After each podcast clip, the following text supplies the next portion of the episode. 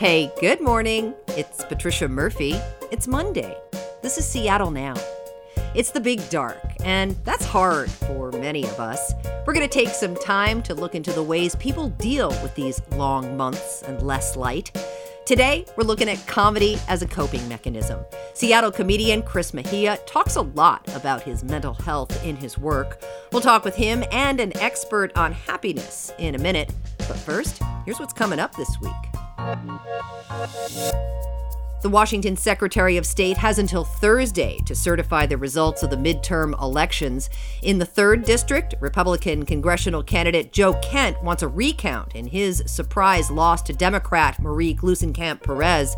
The vote difference was more than 2,000 ballots, so the state's not going to pick up the tab. Kent says his campaign will. A King County judge will hold a hearing this week in the state AG's request to block one key element of Albertsons' proposed merger with Kroger. The lawsuit says a $4 billion payout to shareholders will weaken Albertsons' competitive position, harming consumers and workers. Right now, the dividend payout is on temporary hold. The two grocery giants own other companies with stores in Washington. Albertsons owns Safeway and Haggen, while Kroger owns QFC and Fred Meyer. And here's a fun fact before we start the show this podcast is free. But the people who make it still need to pay rent, and we do that because of listeners who step up and donate to support the show. This week is our winter fundraising drive, and it would be great if we could get 100 donations for the show this week. That's less than 1% of you. If you chip in 5 bucks a month, it's only 25 cents an episode. Not quite free, but hey man, pretty good deal. So if you value listening to the show and want to make sure our producers aren't evicted, make a donation. There's a link in the show notes. And thanks. Just a heads up this episode mentions suicide. Winter can be a hard time around here. It's wet and rainy. Seasonal depression is always waiting in the wings but it's prime time for Seattle comedian Chris Mejia. It's funny because when you're a comedian, uh, you have a very complicated relationship with the Seattle seasons because when it's in when it's Seattle and it's summer, theoretically everyone's like, "Oh my God, this is why we live here for the three months where it's sunny, and finally we can feel like." Everything's great. And now I finally get to center my personality around the fact that I like to do outdoor walking in the woods. And I do that instead of processing my childhood trauma. Like that, as a regular Seattleite, that's how everyone feels about summer and spring. But comedy sucks in the summer. Uh, it's the worst time to do comedy in Seattle because no one wants to go inside People and watch feel a comedy too good. show. yeah. So then when it gets dark and it's winter, you're like, yeah, there's nothing to do outside. Everyone's gonna come see comedy. It's generally a good time for Chris to perform his material, but as the months wear on, the big dark starts to take a toll. January, you got a little bit of that holiday hangover, and in February, you're just like, oh, word, uh, it's Valentine's Day this month. I don't have somebody, and now it's dark, and I'm cold, and it's wet. And that's when really I feel like the depression gets into its final form, but haven't hit there yet. yeah, we are not into February yet, which is really when you get really deep into what we're talking about here. As a comedian here in Seattle, you make mental health a big part of your focus in your material, and I'm curious why you made that choice. Yeah, so I mean, comedians, we have this both good and bad trait where we will have traumatic things happen to us, and instead of just being like, "Wow, that was a terrible thing. I can't believe that happened. Oh, oh my god, I feel so bad." Comedians will be like, "Hey, I wonder if I can make this a bit," and that's essentially how it all started. I in February, actually, now that I think about it, I w- experienced a very severe depression, which now I've been, you know, I've been diagnosed with depression and anxiety. So now I know it's more of just like, oh, I wasn't just sad at one time. It's this is something that it will be continually something that I struggle and battle with. But at that moment, I, you know, I didn't, I didn't want to live anymore, and I called the Suicide Lifeline, and I spoke up about, uh, you know, calling the Lifeline, and people, you know, replied to my posts. Like I, I thought I was gonna get a bunch of people like, "Oh my God, are you okay? Like call me." But it was actually a bunch of people being like, "Yo, I'm so happy you spoke up about that. I either just went through that, I'm going through that right now, or I know someone who went that. And now seeing you, who you're always being funny on Instagram and all that, you going through this too helps me realize I'm not alone. I'm not broken. This is normal. And I can make it to the other side because you have. And to me, that was like, okay, yes, it makes people uncomfortable sometimes when I tell them, "Hey, wh- how was your day yesterday? Oh, you watched uh, Tiger King. I wanted to kill myself yesterday." Like I understand that's not really like a joyous thing to hear, but it's made me realize that's the whole point. That's why that's how you normalize mental health. We have to allow ourselves to be uncomfortable by hearing the people we know and love coming forward with like, "Yeah, I wanted to kill myself." and I called a lifeline and help because I did I called the lifeline not thinking it was going to help me at all. I honestly was very skeptical and I only did it cuz I was like, "I if I'm going to die, I want to at least be able to put in my note that the lifeline sucks and y'all lied to me." And then I called it and then uh and it saved my life. You know, I want to talk more about the impact of your work on yourself and the people around you, but first Let's hear a little bit of that bit where you call the suicide hotline. But at the end of the call, I'll never forget. At the end of the call, the lady was like, "I really, I, I've enjoyed our conversation. I'm glad I've been able to help you. Unfortunately, I have to go because there's so many of us here, and I have to help other people who are calling. So please, I genuinely care about your safety. I need you to be honest with me with this question. What are your plans for the rest of the night after this phone call?" And I told her, I'm like, because of your help, I'm choosing to let tonight. I am. So because of that, when I hang up this phone, I'm gonna just be honest. I'm gonna just go and get some Taco Bell. and then the concern in her voice was more than when I said I wanted to kill myself. How low do we think of Taco Bell? Where she was like, oh, Taco Bell, code red. I got 10 more minutes. that is uh, both really funny and very powerful, Chris. I want to ask you what it means for you to talk about it. Like when I first started doing the bit, I started it because I wrote like I didn't want to kill myself because it felt like too much of a commitment. Like I just didn't want to exist right now and a comic was like, "Thank you for posting that. That's very brave of you." But also, I have to admit, it's very funny that commitment issues is the reason why you didn't kill yourself. And I was like, "Oh, I actually, I never thought of it about that. That's really funny." They're like, "Yeah, you like if you're comfortable, you should try that as a bit." And then that's that's you know how that started, and so like it's rewarding because of that too. It's rewarding because majority of the times that I've done it, I can see at least one person in the audience who on their face I can tell they either previously went through the exact same thing I went through or they're going through it right now or they know someone who did and I can just see on their face similar to what I was saying about what people message me of them being like oh so it's not just me. Cool. Awesome. So perfect. And like it doesn't it doesn't cure their depression. It doesn't cure their suicidal thoughts. But it's also at the same time as someone who's been through a suicidal drought when you ha- when you when you have a moment where you realize you're not the only one out of people you know it helps them feel less like I'm failing at something and understanding more of this is a thing that just happens and then also as well, majority of the times that I've done it, people will approach me after shows, whether in person or message me and say, "Hey, thank you very much for doing that bit.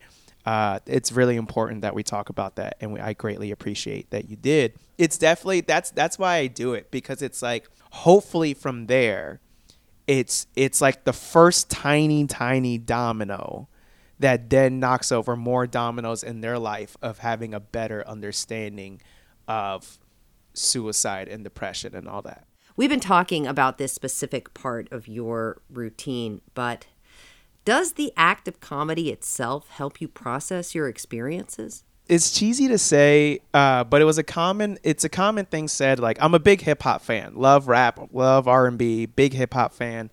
Uh, and in hip hop, so many rappers will say, "Hip hop saved my life." Uh, that's the attitude I have about comedy. Comedy has saved my life because comedy has honestly felt like the only thing I was ever really good at.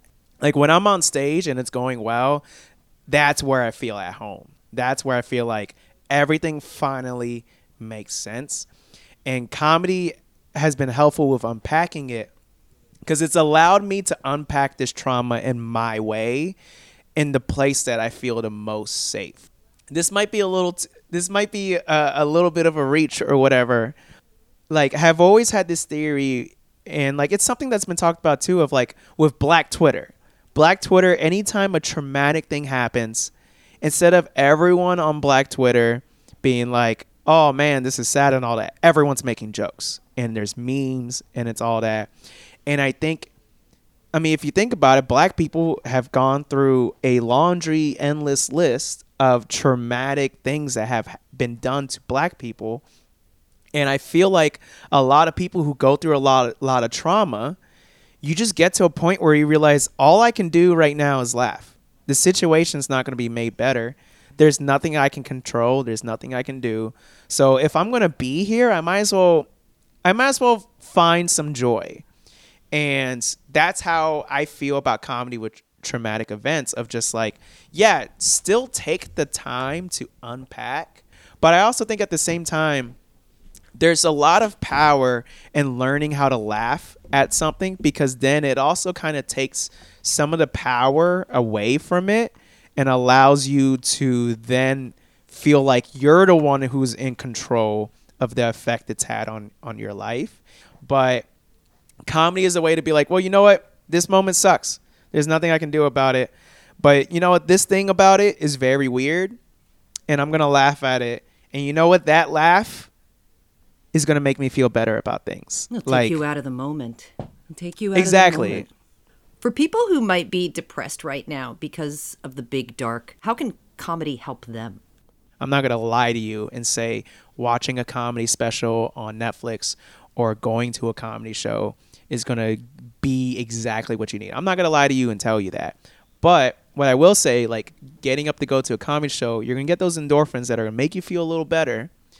You're also going to be able to leave your house, which, in my personal opinion, when you're depressed, and you manage to leave your house, that is the biggest accomplishment of the world. It's uh, especially when you're depressed, the littlest things you don't realize are actually equivalent to winning a gold medal at the Olympics. Like getting out of bed, gold medal. Showering, gold medal. Eating, like actually eating, and like eating food that's not just terrible junk food that's gonna make you feel worse. All of that is equivalent to a gold medal. So, like, give yourself a chance to win a gold medal by leaving your house and going to do comedy. That is a form of self care. And if that's not going to help you, just do something that's going to help you feel like when you go to sleep, you're willing to wake up. Chris, thank you so much for your work, for opening this space authentically for people to see themselves and normalizing what so many, many people feel. Really appreciate your time. Thank you so much for having me. It makes sense that comedy can help lift spirits during dark times, but for confirmation, we called Professor Tabitha Kirkland. She teaches a class on happiness at the University of Washington. I specifically wanted to teach it every winter because I was like, this is when the class will most be needed, is during these days when it gets dark at like 4 p.m. Her happiness class is all about arming people with strategies to live a more fulfilled life. She says comedy is definitely one of them. So, if we think about comedy, um, I think that there's multiple ways that you could view it. You could see comedy as escapism, as distraction, which is one way that we can try to manage our emotions is by trying to remove ourselves from that source of sadness. Um, you also could see it as this reinterpretation, right? Which I think is the more beneficial strategy. If we can learn habitually, not just to distract ourselves from sadness by looking at a cat meme or something, um, but to really like rethink the circumstances of our life that are sad and to find the humor in it or the silver lining or the joy, then that's adding up to be a more meaningful strategy for emotion management. Uh, we call it emotion regulation. So, how do we change our emotions? Um, and actually, that's the basis behind one of the most effective kinds of therapy, cognitive behavior therapy, is really learning to way to to change the way that we think about um, how we see the events in our lives. And fear not if you don't have a stand up routine ready to go. The act of laughing is beneficial in and of itself. Science has found that actually forcing yourself to laugh versus just spontaneously laughing um, have very similar kinds of benefits. So um, you'll see similar kinds of effects on the stress hormones. Um, you'll see similar kind of effects on like endorphins in the body, production of dopamine and serotonin in the blood. And there's a whole bunch of research that suggests that in some ways we can kind of fake it until we make it. That, you know, feedback from our bodies does affect our minds. So even if we're doing something like making ourselves laugh, that laughter can become genuine over time. There's a whole school of yoga called laughter yoga or hasya yoga that's literally just about like diaphragmatic contraction and making yourself say ha ha ha ho ho ho um and I've seen that it, it's something that, that yeah but it does it does turn into real laughter over time i've made my students do that and it's just like awkward enough that it also just like becomes funny right right another great tool everybody mm-hmm. feeling awkward in the same moment. It's great. Absolutely. Yeah. yeah. yeah. That was Tabitha Kirkland, Associate Teaching Professor in the Department of Psychology at the University of Washington. Hey, before we go, a reminder. If you or someone you know is experiencing a mental health crisis or considering self harm, call or text 988 for help. You can also contact the National Suicide Prevention Lifeline. The number is in the show notes.